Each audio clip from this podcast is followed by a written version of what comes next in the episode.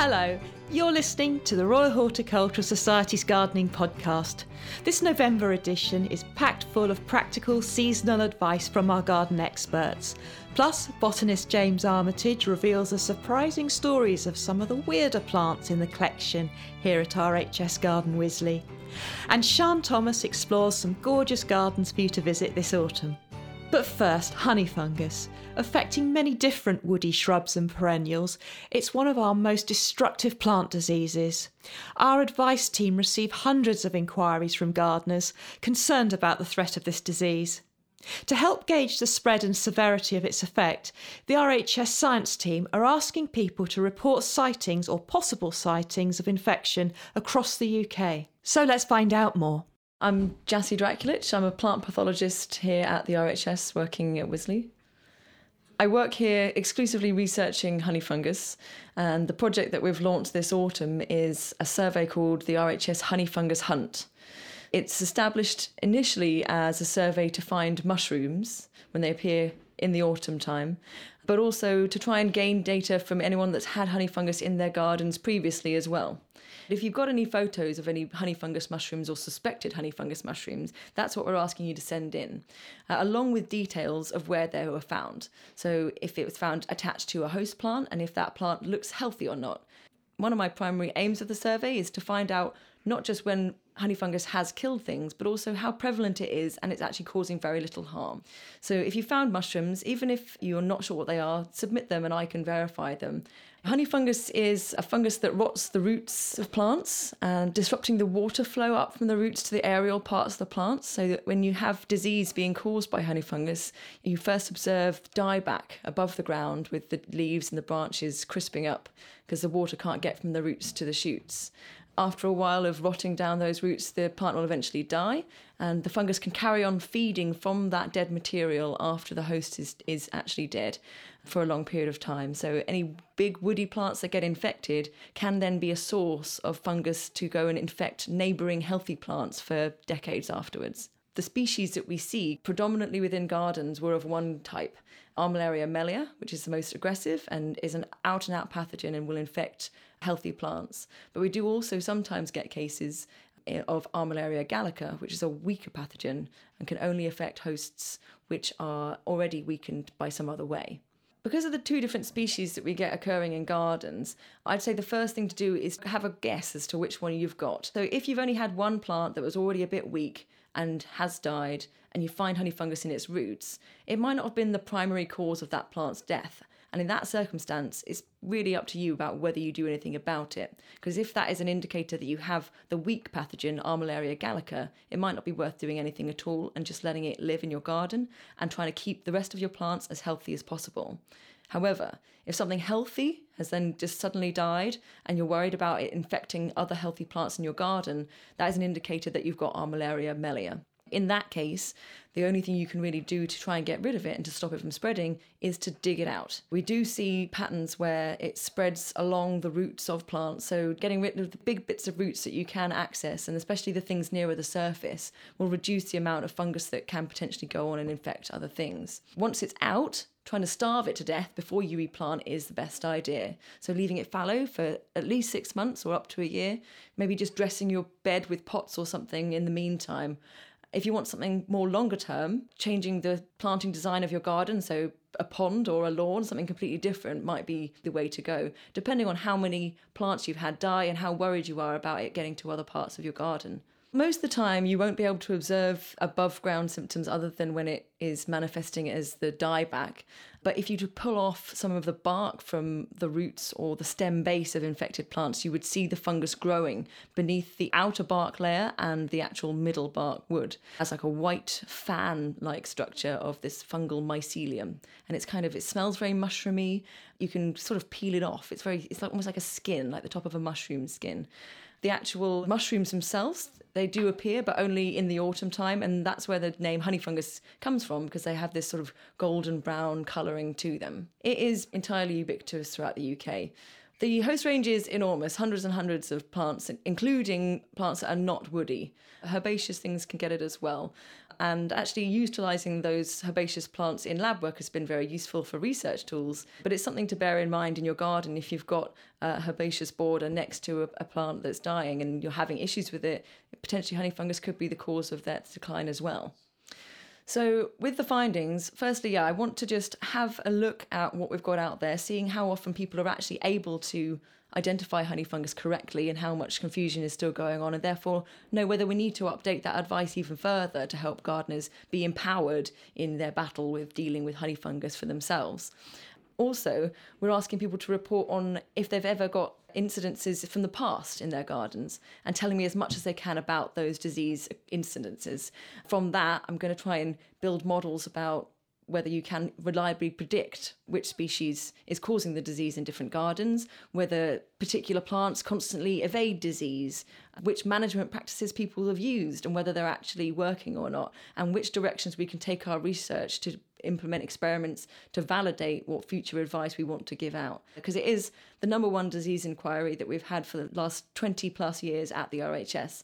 So making sure that our advice is up to date and scientifically validated is our top priority. If you'd like to be a citizen scientist and take part in this research, please visit rhs.org.uk forward slash honey hunt. Now, as well as honey fungus, what other issues have been troubling listeners recently? I gathered experts from the Wisley teams together to tackle some of your inquiries. And this week, we're focusing on fruit. I'm Matthew Cromey, and I'm one of the plant pathologists in the plant health team. I'm Emily Smith. I work on the edibles team. My name is Pavlina Kapsalis, and I am a member of the edibles team here at Wisley. Okay, so this year in the garden, how has it been for fruit growing? We've had a good old mixture of uh, of weather. How's it been? Yeah, I'd agree. It's been mixed. We've had a little bit of a problem with a late frost this year. Things like the apples in the orchard were majorly affected. Also, our outdoor vines. We got a much smaller crop this year. Also, the strawberries and the gooseberries were hit by that late frost. Yeah, but on the upwards kind we had quite good uh, crop of blackcurrants and uh, raspberries actually so they were quite good is that because it was just cold at a certain specific time that you needed or yeah i think so i think they um, uh, blackcurrants were a little bit affected by the early frost, but not as much as the other crop. And um, raspberries generally they spread the flowering over over the season, and then the autumn fruiting raspberries kind of subsidized. So that was quite good. We had a good good crop of those. Okay, so for our first question, we've had an email from Rebecca Patch, and uh, she says, I'm originally from Wakefield and I'd like to recreate a taste of the north by growing rhubarb in my new London garden. It has a clayish soil and is north facing. How do I go about this? And are there any pests and diseases that I need to worry about? Emily, what, what do you think? I would say it's really good that you're on a clay soil because uh, clay's good as it retains the moisture and the nutrients well. But you might want to think about adding some organic matter because rhubarb doesn't actually like being waterlogged. The soil needs to be still quite free draining. Um, if you're on clay, it'd be a good idea to add your organic matter in autumn um, and then you have some time to allow the frost to break up the soil over the winter and that improves the soil structure. Generally speaking, rhubarb likes quite an open sunny site but it can cope with a bit of shade, so you might be all right in the um, north facing aspect. But the ideal time for planting rhubarb is normally when it's dormant, so usually from about November to February. But choose a point when the soil isn't waterlogged or frozen. So you might find that towards the end of the winter would work quite well. I'd say when you're planting your rhubarb, just make sure you don't plant it too deep. Um, if you plant it too deep, the crown might start to rot. So just position it so the surface is just slightly proud of the actual soil so you can see the buds properly. They do like they're cold, don't they? They they they need quite a lot of cold weather each year. They do. Um, actually need a certain amount of cold to break their dormancy.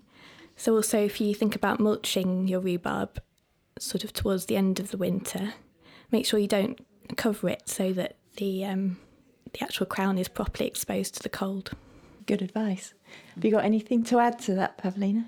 Or maybe just to mention with the pest, as Emily said, it's generally pest free, but maybe when you get your rhubarb, if you're buying it in a container, just check for vine weevil because they are prone to the vine weevil. And we were just removing um, our collection, rhubarb collection, and we actually found quite a few in our crowns, uh, rhubarb crowns. So that's probably a good thing to check. So, what would people be looking for? When you lift your crown, you can see inner roots almost like little holes and tunnels, and then you can see little white grubs with the brown heads, which are vine weevil larvae. They really like rhubarb. it's my, most upsetting. Are there any diseases that rhubarb get, Matthew? Yeah, well, Emily, you made a good point about waterlogged soils being an issue, and that can cause direct rotting of, of the crowns themselves, but also can make them more prone to disease. So there's a couple of diseases we do see, um, generally in the ground and waterlogged soils, but honey fungus, people are used to seeing that in trees and shrubs, but uh, rhubarb is quite susceptible to, to honey fungus as well. If you've got honey fungus in the garden, that could be an issue, and rhubarb's a perennial crop. So over over the years that can build up. Uh, also a bacterial crown rot. So if you've got a really waterlogged soil, that can end up with uh, with a real slimy rotting. So if you get those, um, really all you can do is remove those crowns, replace the soil, and, and and pretty much start again. But if you avoid the waterlogged soil to start with, you'll have much less of an issue. Okay, so we have a, another question from H. Jones of Leicester, who asks, "When should I plant strawberries to get as early a crop as possible?" Any recommendations of early varieties? Uh, what do you think, Pavla? Um, well, uh, we can plant uh, strawberries really from strawberry runners from um, autumn, in early early autumn, or in the spring. Um, really start from March onwards. We also can get the strawberries from many nurseries um, as a cold store runners. These are harvested runners which you put in a freezer on a minus two uh, degrees uh, Celsius, and then they can be planted anytime really from April till midsummer, and you should get your harvest about 60 days after. Um, with the strawberries to help you to maybe have an early early crop is very good when you have got them in containers. You can perhaps put them in a unheated greenhouse where then they will be kind of um, growing faster and flowering a bit earlier because they are protected. Very important then there is to open your uh, greenhouse for pollinators. And if it is early and pollinators are not out, like bees are not flying around, you will have to hand pollinate. Um, another thing you can make your um, strawberries crop earlier. If they are outdoors, you can put the cloches or fleece over them. Again, important to uncover them during the warmer part of the day to ensure the pollination. So for the hand pollinating, you can just get a really soft brush and brush the flowers from one to another, and the pollen is basically spread from one flower to another. The cultivars or varieties for early fruiting is um, one of the ones which were trialed in our RHS Wisley trials, which did really well, was Vibrant, the early strawberry. It's very good cultivar, quite disease resistant, and um, also it fruits on upright stalks, which means that you don't have the strawberries kind of lying on the floor and it protects them from maybe botrytis, kind of molding, and uh, yeah, keeps them nice and upright for picking up. So that's one of the ones which we would recommend. Otherwise, another early one is Honeoye, which was awarded um, Award of Garden Merit. So that's a good cultivar. And one of the newer cultivars, Christine, which is very early with large fruit. So this next question is from Fiona Ross and her question was My pears have ugly orange blisters on the leaves and have cropped badly this year. They are planted next to some roses which have black spot. Could the flowers have infected my fruit tree? Um, well, orange blisters sounds like pear rust to me. Um, it's a fairly good description of it. Um, so it's an interesting disease because it's a it's a rust disease, but it has two hosts. It alternates between junipers and pears. Um, the spores that you see on, on being produced on those blisters on the pears don't reinfect the pears, they'll go onto juniper and vice versa. So um, it's a pretty host specific plant disease, uh, nothing to do with your roses at all, um, but it's quite difficult to manage. You can try and, if you've got some junipers nearby, you can have a look for cankering on the junipers, and that may be producing the spores that are getting onto it. But the spores can travel really long distances. Um, so if you're getting it on the pears, um, rather than considering it as an as ugly orange blisters, I think they're actually quite fascinating things to look at. And it's not going to reinfect your pears because those spores on those leaves aren't going to infect pears again. So removing your leaves is actually going to reduce your yield, not increase your yield. If you're growing it as a as a uh, as a fruiting crop, as against ornamental, you can't use fungicides. Um, so really, it's a matter of have a look at your junipers. If there's any nearby, you can maybe reduce the amount of spores coming in in the spring. Otherwise, just try and enjoy it. Um, I don't think that the um, that that the uh, unless you had really severe infection, it's probably not what's reduced the cropping. It's probably more likely uh, uh, something like frost or um, another environmental factor would be my guess for the for the cropping. Usually, it's not severe enough to do a lot of damage. I really like that attitude. Just just just enjoy the fungus. We'll be hearing more of your horticultural problems in this podcast next month. If you'd like to know more about the plants or topics discussed, why not have a look at the advice pages of our website, rhs.org.uk forward slash advice. Here you'll also find contact information for the team, plus details of how you can become a member of the RHS so you can use our advisory service for free at any time. One of the many other benefits of being a member is unlimited free entry to all four of our gardens and special offers at our hundreds of partner gardens across the UK.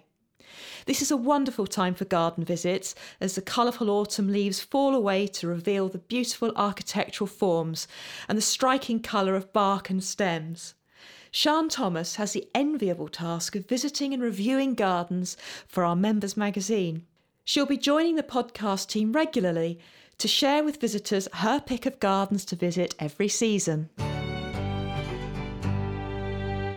One of the really great benefits of being a member of the RHS is that, as well as the RHS gardens, you can visit our network of 200 wonderful RHS partner gardens.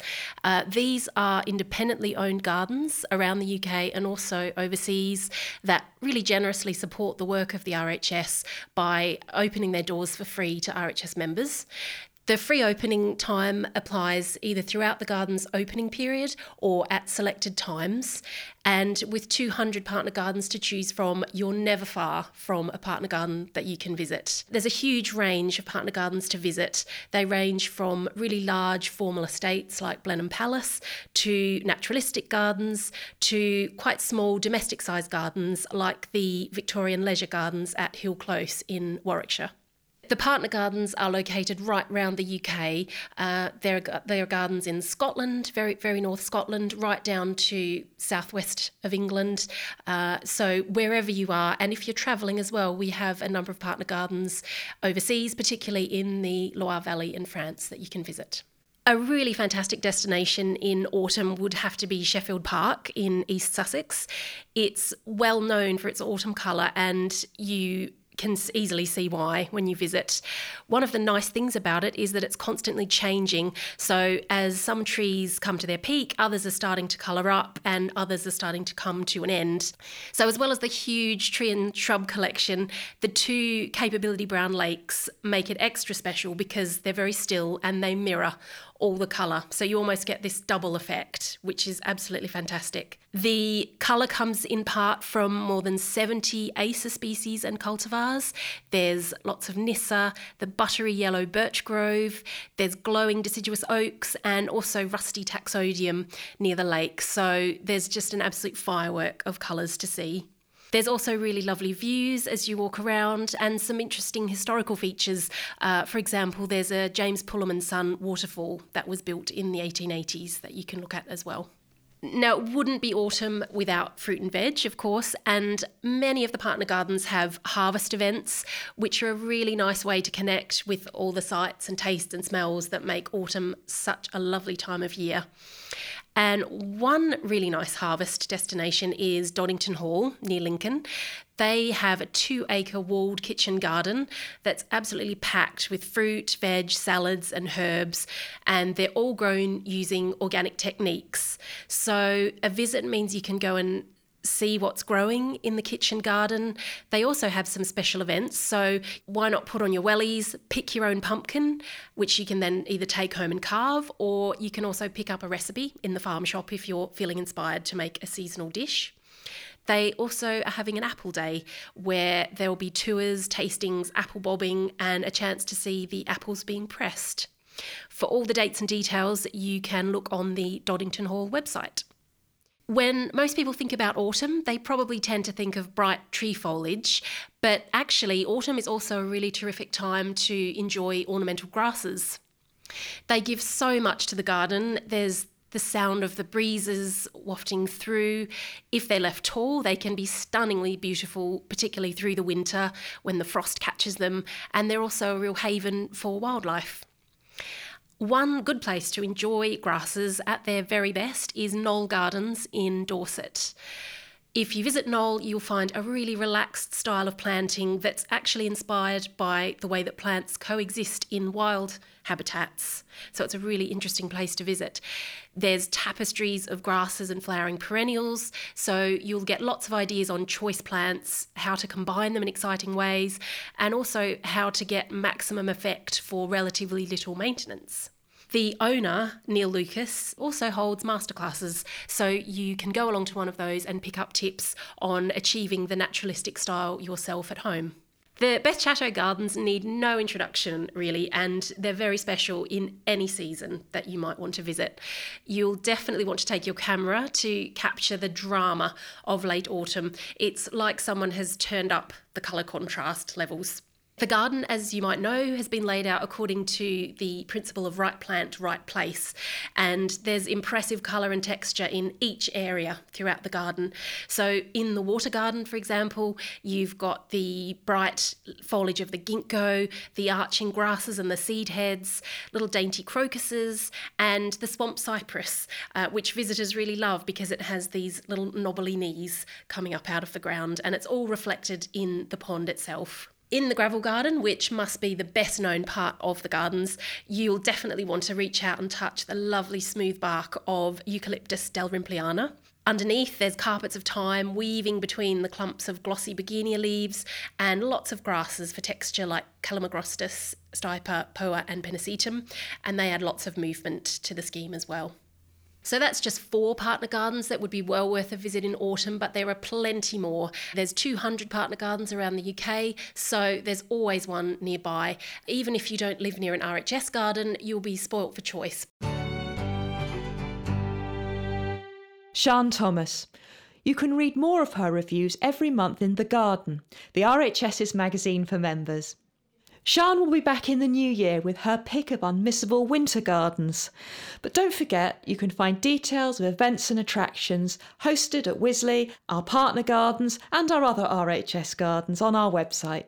That's almost all we have time for in today's podcast. But before we go, just time for James Armitage to encounter his next oddity from the Wisley plant collections. While the meticulous process of organised plant breeding has been responsible for much of the extraordinary diversity we see in cultivated plants, serendipity has played a hand in the origin of many of our most cherished garden subjects. Had not the right pair of eyes chanced to rest upon the right seedling at the right time, how many treasured favourites might have gone by the by. One notable example of a plant that so nearly slipped through the net is the ubiquitous and delightful Mahonia cross media charity.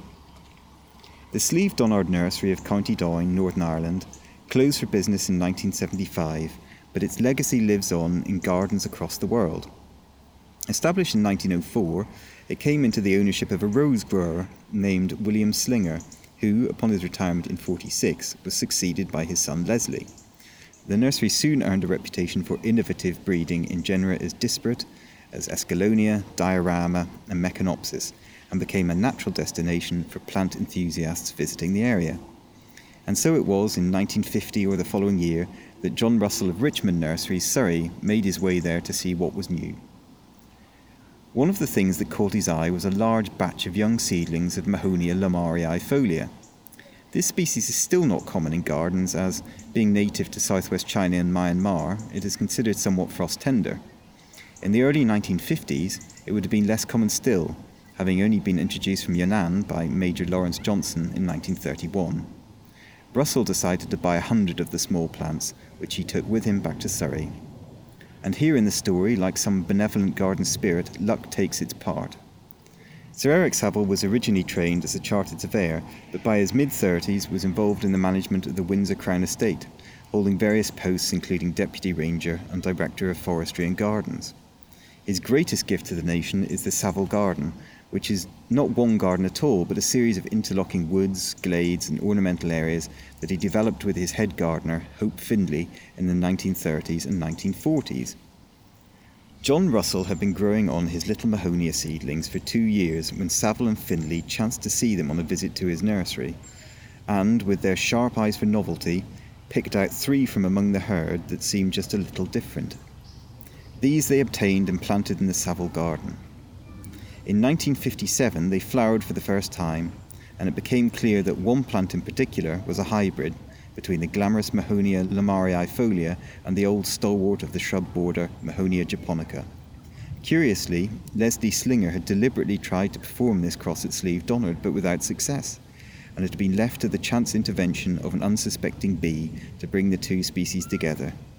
The plant was named Charity and became an immediate success, quickly gaining accolades and awards at RHS shows and winning renown for its excellent habit and the profusion of its flowers borne throughout late autumn, winter, and early spring. In 1979, Christopher Brickell, who was later to become the RHS's first Director General, provided the botanical name Mahonia cross media for all hybrids between Mahonia japonica and Mahonia lomariifolia. The publication appeared in the first ever edition of the RHS periodical The Plantsman.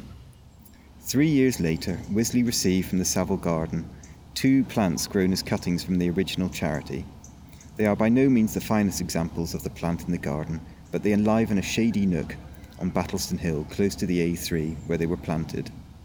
Over the years, at least a dozen further selections of Mahonia cross media have been given cultivar names, but Charity remains the best known and perhaps still the finest with its holly like evergreen leaves and inflorescences strung with festive candles of blossom, Mahonia Cross Media Charity could be the very embodiment of a Merry Christmas. How extremely lucky we are to have it. James Armitage. You can see intriguing illustrations, photos, and find more information about all the plants James has talked about on the RHS website. You can also revisit his back catalogue and hear any previous episodes of the series that you may have missed. rhs.org.uk slash Wisley Plant Encounters. Well, I'm afraid that's all we have time for in this edition of the RHS Gardening Podcast. We'll be back in two weeks. Until then, remember you can follow us through our social media. For now, from me, Jenny Bowden, and all the podcast team, goodbye.